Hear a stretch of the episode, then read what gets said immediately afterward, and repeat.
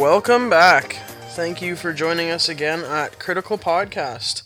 This week, uh, I'm, I'm happy to, to move out of elections for a little bit. Uh, and the topic this week, I, I hope I can put it into words the way it's in my head. Sometimes I, I struggle with, I can conceptualize pretty deep concepts and, and sometimes don't do it justice when I say it or, or when I try to present it. Um, but nonetheless, I, I'm excited because this is one I'm pretty passionate about. But before we get into that, let's get into it. So, unless you were born yesterday, uh, it's pretty clear and uh, shouldn't be a stretch to say that we are really living in a mad world. Uh, it, things are crazy. And it sometimes feels bleak, and, and how the heck do we get out of it? But tonight, I want to focus on the fact that we really are living in a mad world. Um, and, and that's that is a very deep way of oversimplifying it. The concept of mass psychosis or uh, mass hysteria, it's it's not new. It's actually so old that people seem to think it can't happen or we've evolved past it. But the fact is, we're not immune to to such psychological problems and afflictions. And moreover, I, I would say the fact that we think we're above it means we're probably more susceptible than most would care to admit. Because if you, if you believe it's a possibility, you, you can be on guard for it. But uh, if you think you're further above it or, or it's not something that could possibly happen, then you have no guard up and you, and you have no protection, for lack of a better word, against stuff like that. Now, what is mass psychosis or mass hysteria? And really, before we can expand on, on what it means on, on mass, I think we should look at it on the individual. And perhaps that's more of a easy concept to to visualize. And you've all seen the movies where where The Shining, where where somebody loses their mind, they have a mental break, and law, order, rule and, and fundamental boundaries just don't exist anymore. They slip into a world that isn't made up of cognitive function within our reality. Moral limits, formal behavior, it, just etiquette doesn't exist. And it, it, it can range from very small changes in the personality to very drastic ones. Uh, you might see it start with ticks or or small nuances that could almost be be mistaken or, or missed. Um, and ideally, in an, in an individual or even large scale basis, you would hope that the impact is as minimal as possible. Um, however, we know that historically that's not the case. Uh, it's not always going to be easy. It's not always going to be healthy or safe. Uh, many people have died at the hands of people past the brink mentally um, for any number of reasons. The, the mind is a very fragile thing. Um, what's kind of new, ironic is the individual mind is a very fragile thing. But it seems we understand the individual mind somewhat better than the collective mind. Uh, and this is where I really I, I love to get into things that are kind of beyond my understanding. I, I I'm like a dog with a bone with some of this stuff. And the collective mind is is so not fully understood and and it's this I think it, it potentially could be one of the largest threats from within a society of itself going forward. I, think we've done ourselves a giant disservice in not identifying that sooner but I, I do think that it is something that we really need to get a grip on soon, or else we're in trouble.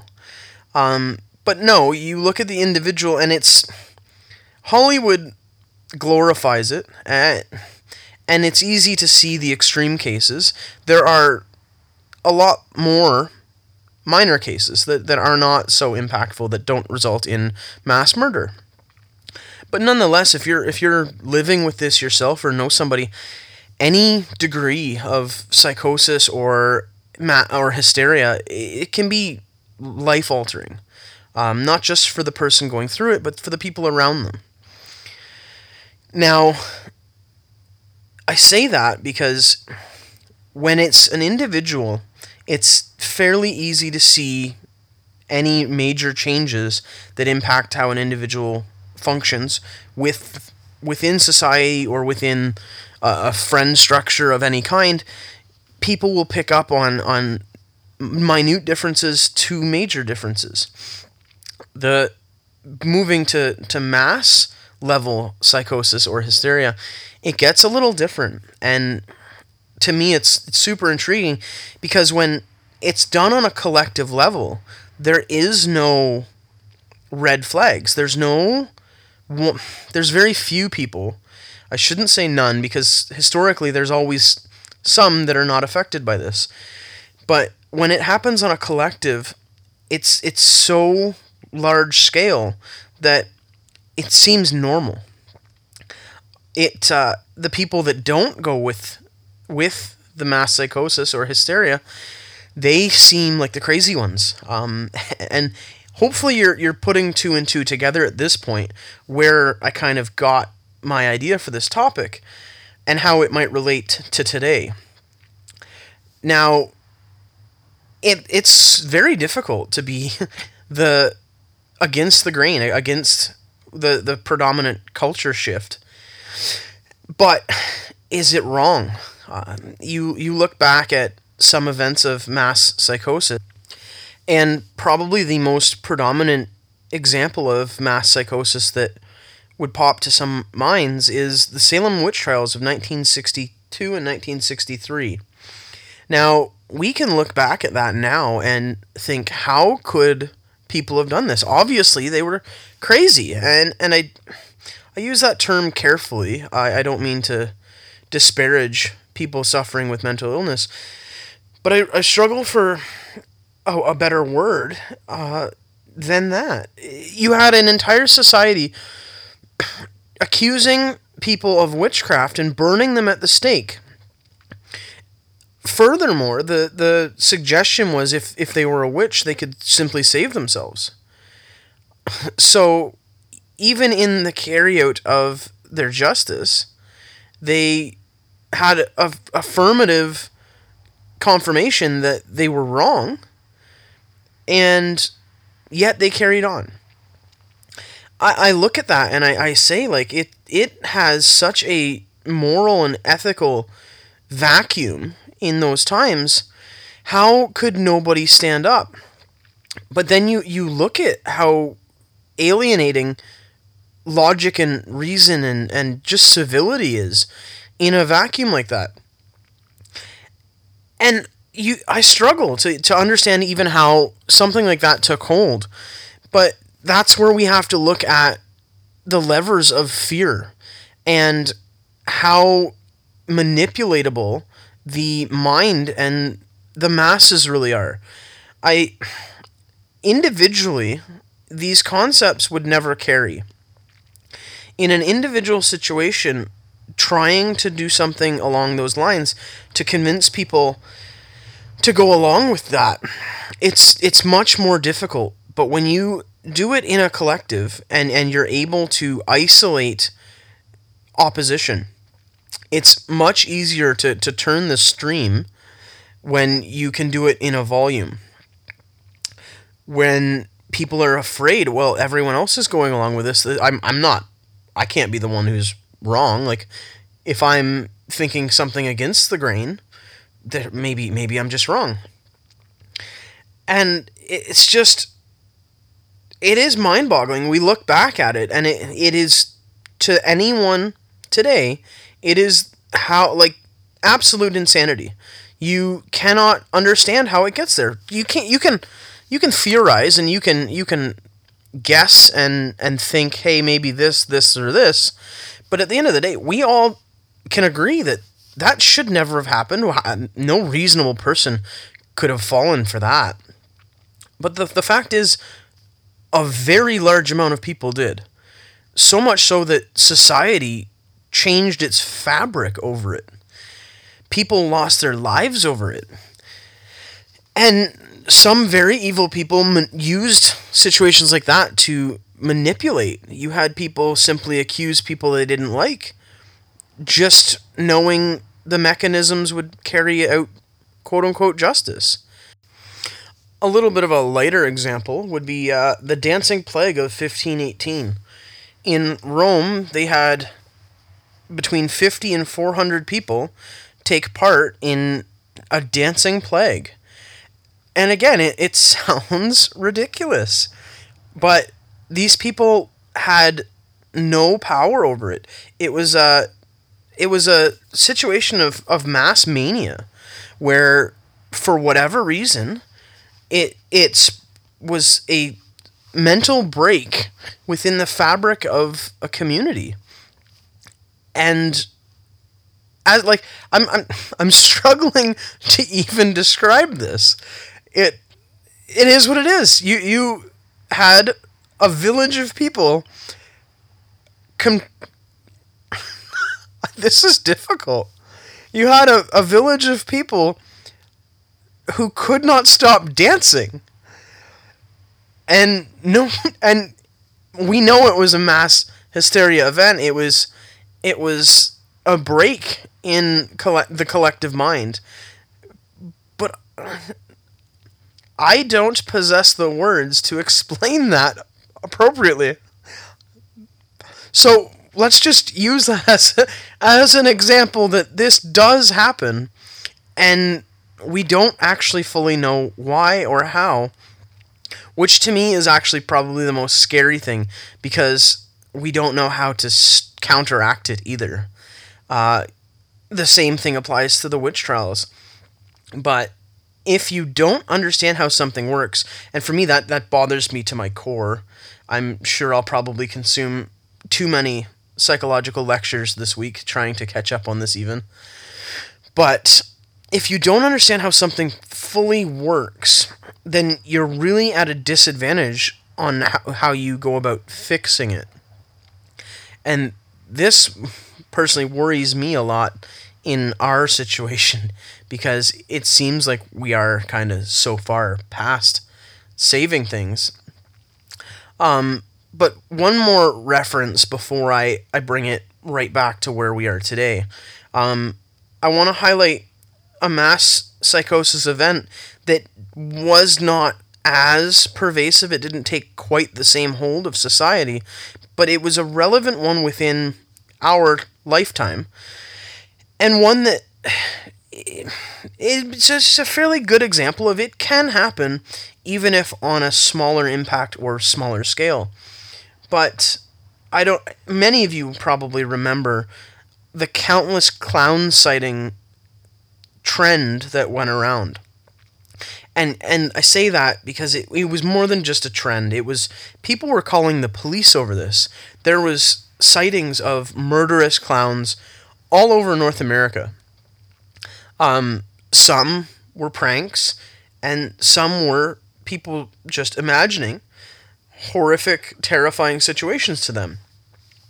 But that's just an example of how something small and perhaps a joke expanded out on society can actually have a significant impact on some of society where their mind can can subconsciously take it and run with it.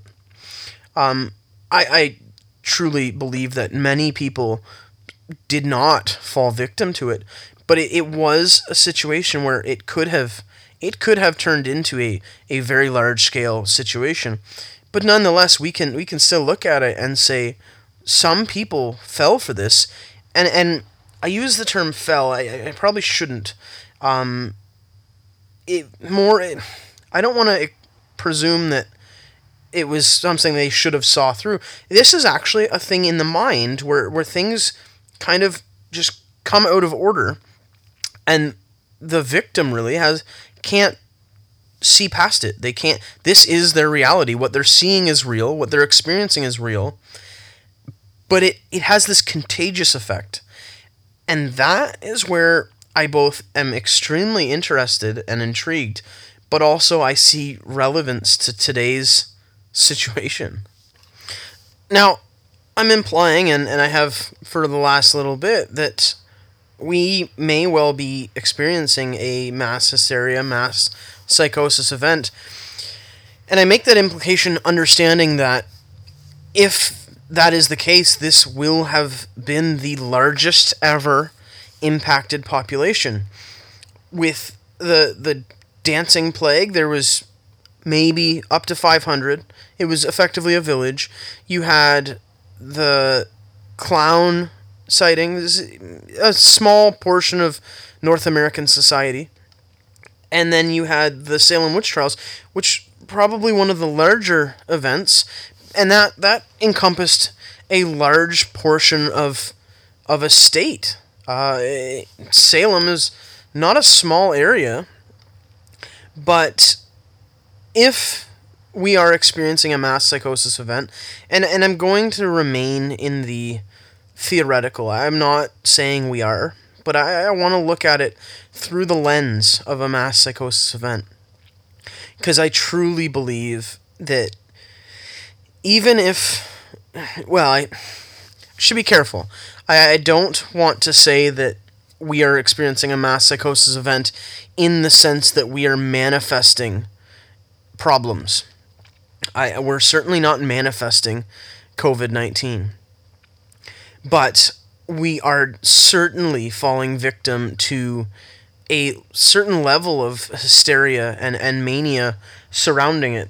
And, and that has large impacts on how we've handled it and mishandled it. So I, I don't prescribe that we have made the symptoms up.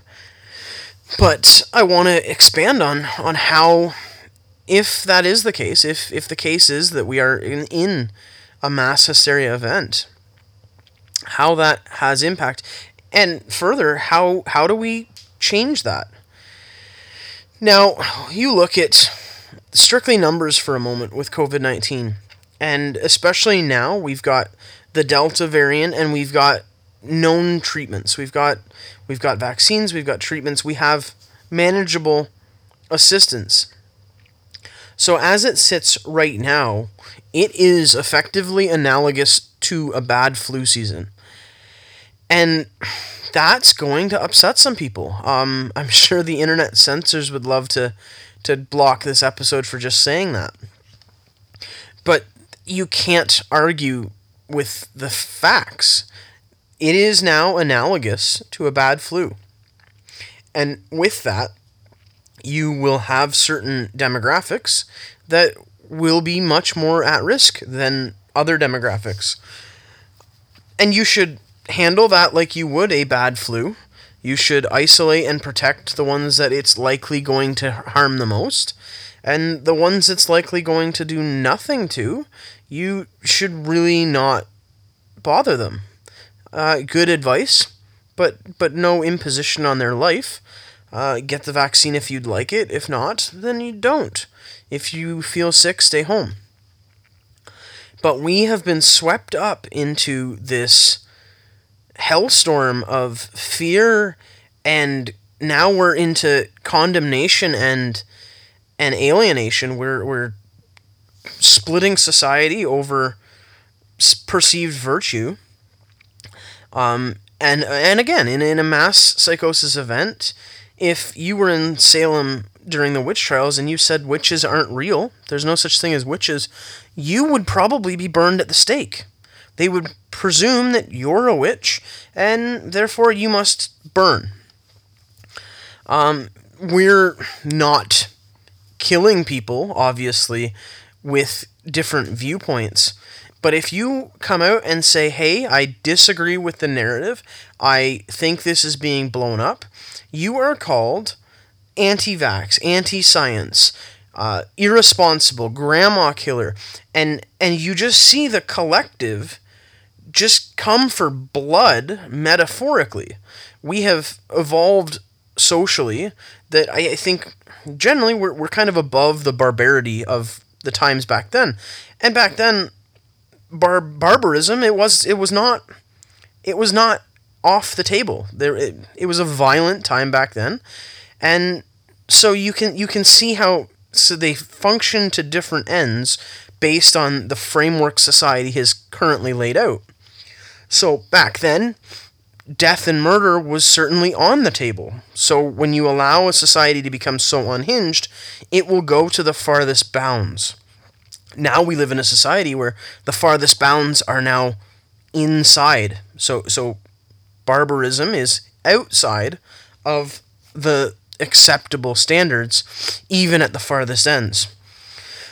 So you can see how our culture is they just come for people to the farthest end they're allowed socially and just try to bring them down and vilify them for simply trying to talk a different perspective or not succumbing to the mass psychosis to the to the fear and and the propaganda. And that's where I kind of look at covid and it's it's to me, it almost seems like a manufactured mass psychosis. Uh, I can't speak to, for example, Salem uh, or the dancing. I can't speak to the other mass psychosis events as to what started them or what the motives were. I think, especially Salem, you probably will never know. Those secrets probably died with the people of that time as to really what sparked it off and, and the motives behind whomever or whatever group really set it off. And it's the it's those nuggets of of information that just did kind of die with history that make me so enamored by trying to figure it all out nonetheless. But I, I look at where we're at today, and it, it certainly is manufactured. You've got fear being pumped out through the media, and there's a fine line between pumping out truth that is scary and basically giving fangs to something that really shouldn't have them. And you're you're kind of making it scarier than it certainly needs to be. And you're manufacturing the response. You're you're basically giving it steroids so you're going to respond disproportionately to the threat at hand. So when I look at COVID, it's certainly more of a large scale what's there's so many moving parts. But to look at how some echo chambers and it's not necessarily fully appropriate to to group it like such, but if if you were to go to like a left wing echo chamber say on Twitter or Facebook, these people are terrified. And you look at some of the surveys and, and they, you ask groups of people what they think the mortality rate or the hospitalization rate is for COVID. And like some people are saying you have a 50% chance of ending up in the ICU. You have a 30% chance of death. And it is just so factually incorrect and and grossly exaggerated to like an irresponsible perspective. If if you had something that dangerous, you wouldn't have to have the government tell you don't go out you wouldn't have to have the government trying to shove a needle in your arm. If if it was truly as scary as they're making it out to be, people would be chomping at the bit to do what they can to avoid it. And I and that also feeds into the whole push narrative situation where you're not getting told the truth and the people that kind of see through it are pushed even further to the outside from all the, the transparent dishonesty. So, are we in a mass psychosis event? I, by the letter of the definition, I we're not. Uh, you're not seeing the symptoms being generated from the hysteria, from the psychosis. Um, but are we experiencing some modified version of it? I certainly think we are. And I think when you have a social and, and collective disconnect of societal structures, societal norms, morality, ethics, and, and just objective fact, when, when so much of society breaks from those cogs, you're you're placed in a very dangerous spot. So society is already not functioning within the proper structure it has functioned and and our laws are, are surrounded by our businesses, our economy, our, our, our lives. Everything is structured around a society working in time with the machine. So when one, two, three of those cogs get out of sync, it presents a situation where the powder keg is just ready to pop. So we are sitting on a bit of a tinderbox in the sense that once society's already off its kilter, it won't take much to send that that spinning completely wildly out of control. We've already broken a lot of cognitive function collectively. So any minor input from outside or even within it poses a large threat, which is kind of why I wanted to talk about this because we're we're really on a bit of a knife's edge, and, I know a lot of people feel it with government overreach with or if you're from the other side you're feeling it from genuine fear from what you're being told or the virus or what you're seeing anything. We're, we're walking on so many different knife's edge but most people don't see the collective and social position we're in and I think that's probably the most dangerous. And and we've covered the the authoritarian talking points and and the deconstruction of society from that perspective with Justin Trudeau. And now that we talk about intent and motive, he is a perfect person to kind of look at.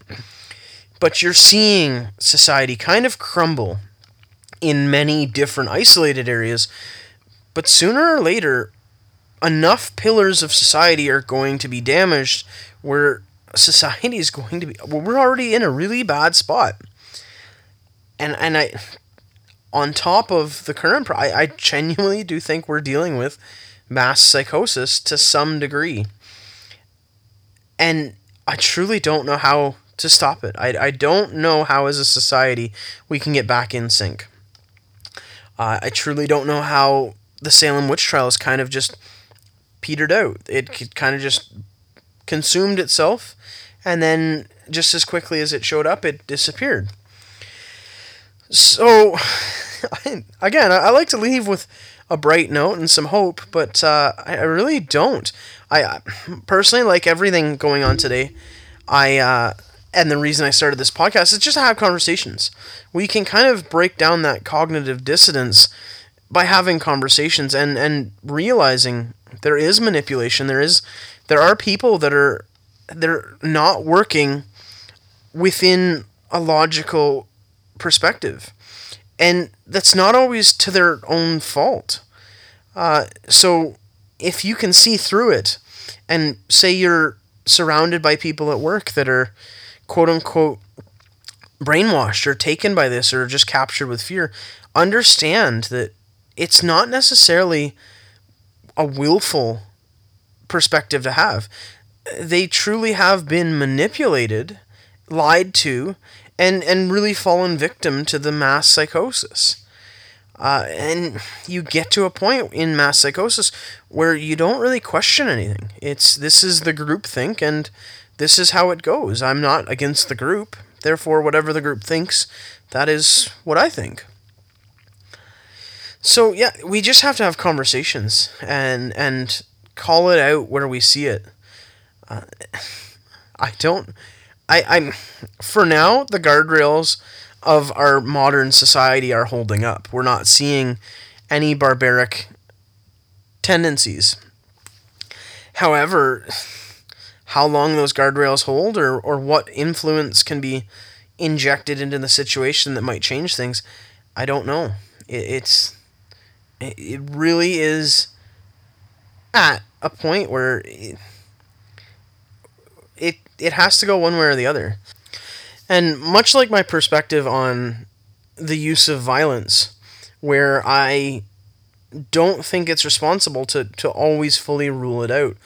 Uh, an individual or society is always capable of some dark things. So I, I approach every interaction and every situation, every conflict with the knowledge that in the right situation it, it could devolve. Uh, and I, I really look at society through this lens as well. Uh, I, I do have hope and it and a pragmatic approach that yes, we will find our way through this. But there is a small scenario where society will literally crumble into some of the darkest parts of the human mind. Uh, and we, we know full well going through history, the human being, and even worse, the human collective, is is responsible for some of the worst things known to man. More so, the collective. the The collective is what brought you the Holocaust. The collective is what brought you Stalin. the The collective is probably the most dangerous weapon man has ever really known. We've used different tools in exerting the collective's despair, but the collective and yeah, the collective is is probably the most dangerous thing. And we're seeing the collective now in a in a way that should be raising alarm bells. Uh, I, I certainly hope we can turn it around, and I, I do in my everyday life. There's more more people seeing through it, and for lack of a better term, waking up. And it's imperative we we spread the word and have the conversations to, to have people rejoin uh, critical thought and, and normal decorum before any outside influence or any mechanism tilts the collective pressure further. Certainly, we could see the collective back off, but if if it doesn't, and, and it does get an injection from for the worse, the more people outside of the collective, the better. And I say this with no concern for what political affiliation you have. We need to exit the collective fear and the collective groupthink in order to even have the conversations about politics or policy. We're at a point where this this is as urgent as AOC would make climate change seem. And in the spirit of waking the collective and breaking the cognitive dissonance, if you know anybody who may be on the edge of critical thought or seeing through some of what they're being told, or you've got friends that think like you do and are, are open to conversations like this, please share and send them this episode or any of our past episodes. We're starting to really get some traction, and I owe that all to people like you who have spread the word and sent this to a friend and really enjoyed it.